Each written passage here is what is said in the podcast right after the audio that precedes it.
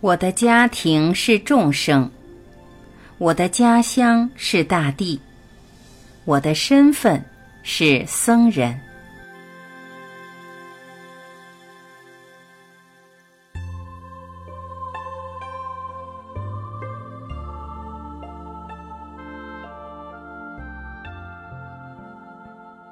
两星期后，净饭王请佛陀到宫里与家人吃饭。舍利弗也同时被邀请。乔达弥王后、耶输陀罗、南陀、孙陀利南陀和罗睺罗全都在场。在一家人的亲切气氛下，佛陀给他们说教怎样随着呼吸观息，如何向心内细察自己的感受和行禅坐禅的方法。他一再强调，如果在日常生活里修习细察专念，他们便可以超越生活上的担忧、烦恼和困扰。罗睺罗坐在舍利弗的身旁，把一只小手放在老比丘的手里。罗睺罗很喜欢舍利弗。当佛陀和舍利弗要返回寺院时，一家人都一起陪同他们行到大门，看见佛陀要合掌向个人道别，南陀便替佛陀拿过钵来。之后，佛陀没有把钵拿回，南陀感到有点奇怪，于是南陀只好跟着佛陀步回寺院，希望找个适当的机会把钵还给他。当他们抵达寺院，佛陀却问南陀可否在寺里住上一个星期，以能深入了解一些比丘的生活。南陀一向敬爱长兄，因此便欣然答应。其实他也是真的有点向往比丘的闲田生活。一个星期过后。当佛陀又问他愿不愿意在佛陀的带领教导下出家数月，南陀也绝无犹疑地答应了。佛陀请舍利弗替南陀受戒，给他基本的指示。佛陀曾与大王商讨过让南陀短期出家的事，大王也同意。南陀虽然是个良好青年，但缺乏未来君主的坚毅性格和决心。佛陀认为自己能帮助南陀建立清醒的思维和坚决的意志，大王也十分赞同。可是不到一个月，南陀便开始意念他的未婚妻，美丽的都罗巴达卡拉诺里。虽然他极力隐藏他的思念，但佛陀很清楚的看到他的感受。一天，佛陀对他说：“如果你想达到你的目标，你首先必定要克服你对感情的牵挂，把你自己全然投入修行和锻炼你的心念吧。只有这样，你才可以成为一个服众的君主。”佛陀又嘱咐舍利弗安排别让南陀到卡拉诺利居住的地区乞食。南陀获悉后，心里真的对佛陀又感激又怨恨。他知道佛陀能看透他的思想和需要。罗睺罗很羡慕叔叔可以在寺院里居住，他也很渴望自己可以这样做。但当他请求母亲允许时，母亲只抚着他的头，告诉他要待他长大很多之后才可以成为比丘。罗侯罗问他母亲怎样才可以快些长大时，他便告诉他要每天吃得好和做运动。一天，当耶稣陀罗看到比丘们在王宫附近乞食时，他便对罗侯罗说道：“你为何不走到下面叫声佛陀，再问问他有什么要传授给你？”罗侯罗跑到楼下，他很爱母亲，但也爱父亲。一直以来，他都只是和母亲一起，而没有和父亲生活过一天。他很希望能像南陀那样，可以在佛陀身边。他跑过前院，冲出南门，直至追上佛陀。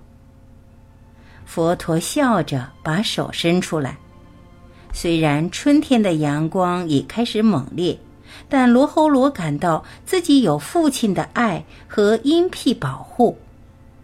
他抬头望着佛陀说。在你身边很凉快啊！耶稣陀罗在露台上看着他们，他知道佛陀会答应让罗侯罗这天跟他回到寺院。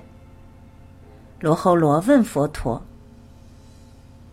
你要传授些什么给我？”佛陀说：“你来到寺院，我便亲自传给你。”当他们回到寺院，舍利弗把自己的食物分一些给罗侯罗。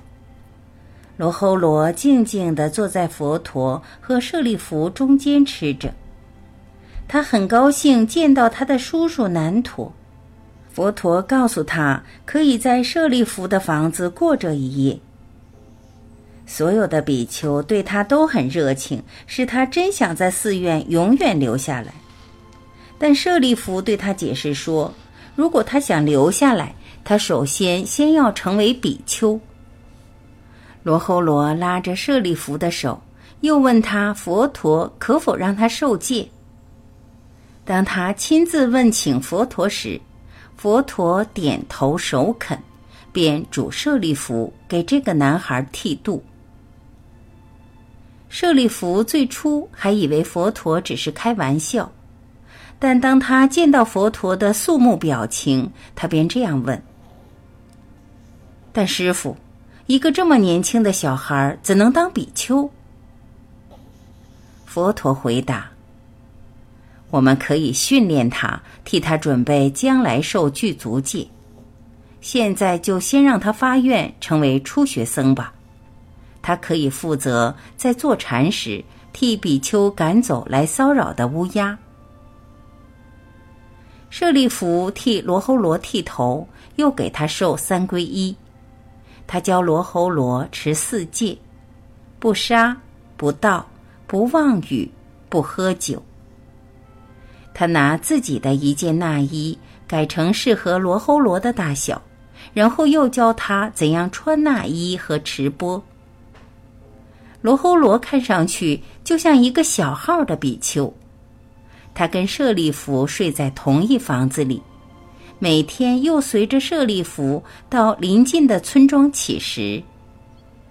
虽然上了年纪的比丘都是日中一食，但舍利弗恐怕罗侯罗在这个成长的时期缺乏足够的营养，因此给他晚上多吃一餐。在家的途中，也特此为小比丘带来乳汁和多一点的食物。当罗侯罗披剃的消息传到宫中时，净饭王很不高兴。大王和王后都很挂念罗侯罗，他们起初只以为罗侯罗到寺院小住几天，没想到他竟然留在寺院当小学僧。没有了孙儿在家，他们都感到异常寂寞。耶稣陀罗则是悲喜交集，虽然他也十分惦念儿子，但对儿子可以与父亲相隔多年后有机会亲近，感到很是安慰。一天下午，大王与王后及耶稣陀罗一起乘御驾前往寺院。佛陀出来亲迎，南陀与罗侯罗也出来向他们问安。罗侯罗兴奋地跑到母亲的怀里，耶稣陀罗亲切地拥抱他，跟着罗侯罗又过去亲亲祖父母。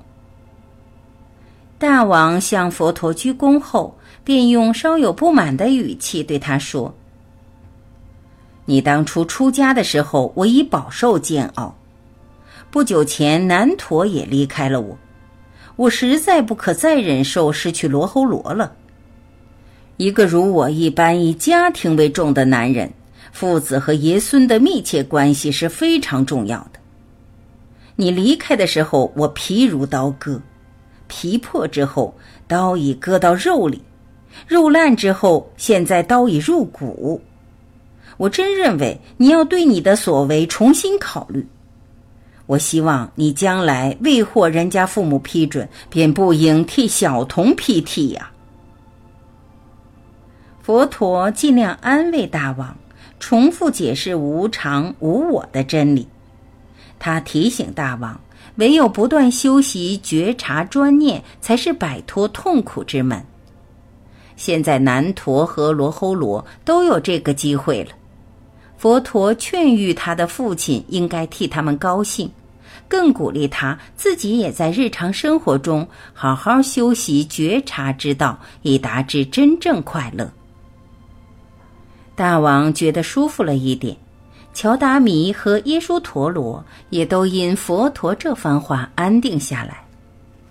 当天稍后，佛陀对舍利弗说：“从现在开始。”我们没有小童父母的批准，不要接纳他们加入僧团，请加进僧规里。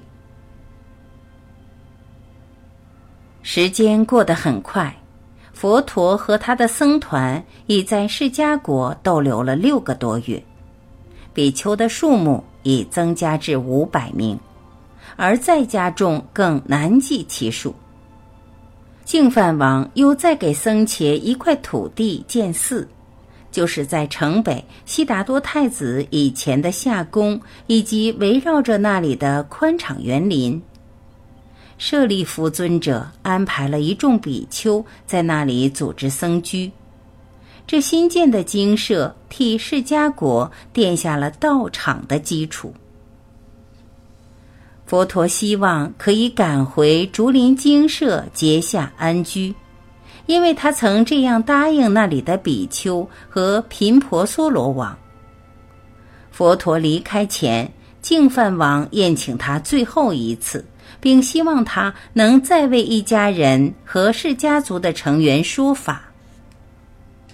佛陀利用这次开示，说教如何在政治上行道。他说：“大道能光明正界，帮助当政的人实现社会的平等与公正。”他说：“修行大道会令你增长智慧和慈悲，因而使你更好的服务民众。你全不需要靠暴力就可以为国家带来和平幸福。你不用对人施行处决、酷刑或囚禁。”也不需要充公财物，这并不只是一种理想，而是真正可以实现的。当一个政治家具备足够的智慧去了解和爱，他才可以看到苦困、悲哀和压迫的真相。这样的人才能有方法改革政治，以拉平贫富的悬殊，终止施压。朋友们，郑魁和统治者都应该做好榜样，不要生活在舒适的温床里，因为财富只会成为你与人民间的壕沟。过些淳朴而健康的生活，把时间用于服务人群，会比花在无聊的享受上更有意义。一个不做好榜样的领袖，是不会获得民众的信任和支持的。如果你爱惜和尊重你的人民，他们也会爱戴和尊敬你。仁政与严法之治不同，仁政不依赖惩罚，依照醒觉之道，仁政才可导致真正的幸福快乐。净饭王与在座众人都留心的聆听。提婆达多和阿难陀的父亲佛陀的王叔胡范王说道：“如你所形容的仁政固然很美好，但我认为只有你才具备这样的贤德性格来实现此道。你怎不留在迦毗罗卫国，来帮助释家族革新政治，以带给所有人民和平、安稳和快乐呢？净饭王补充说：“我已经年老了，假若你真的留下来，我必定立刻让位于你。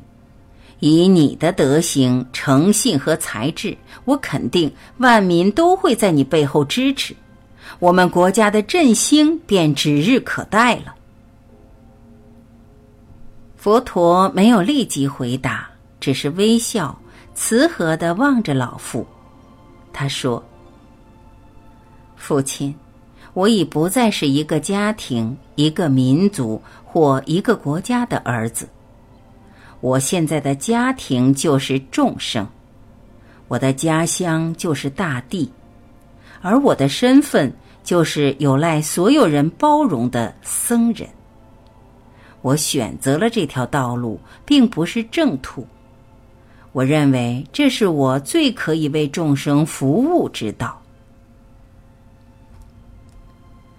乔达米王后和耶输陀罗都知道，他们不适宜在这种场合里发表意见，但他们都被佛陀的话感动得涕泪俱下。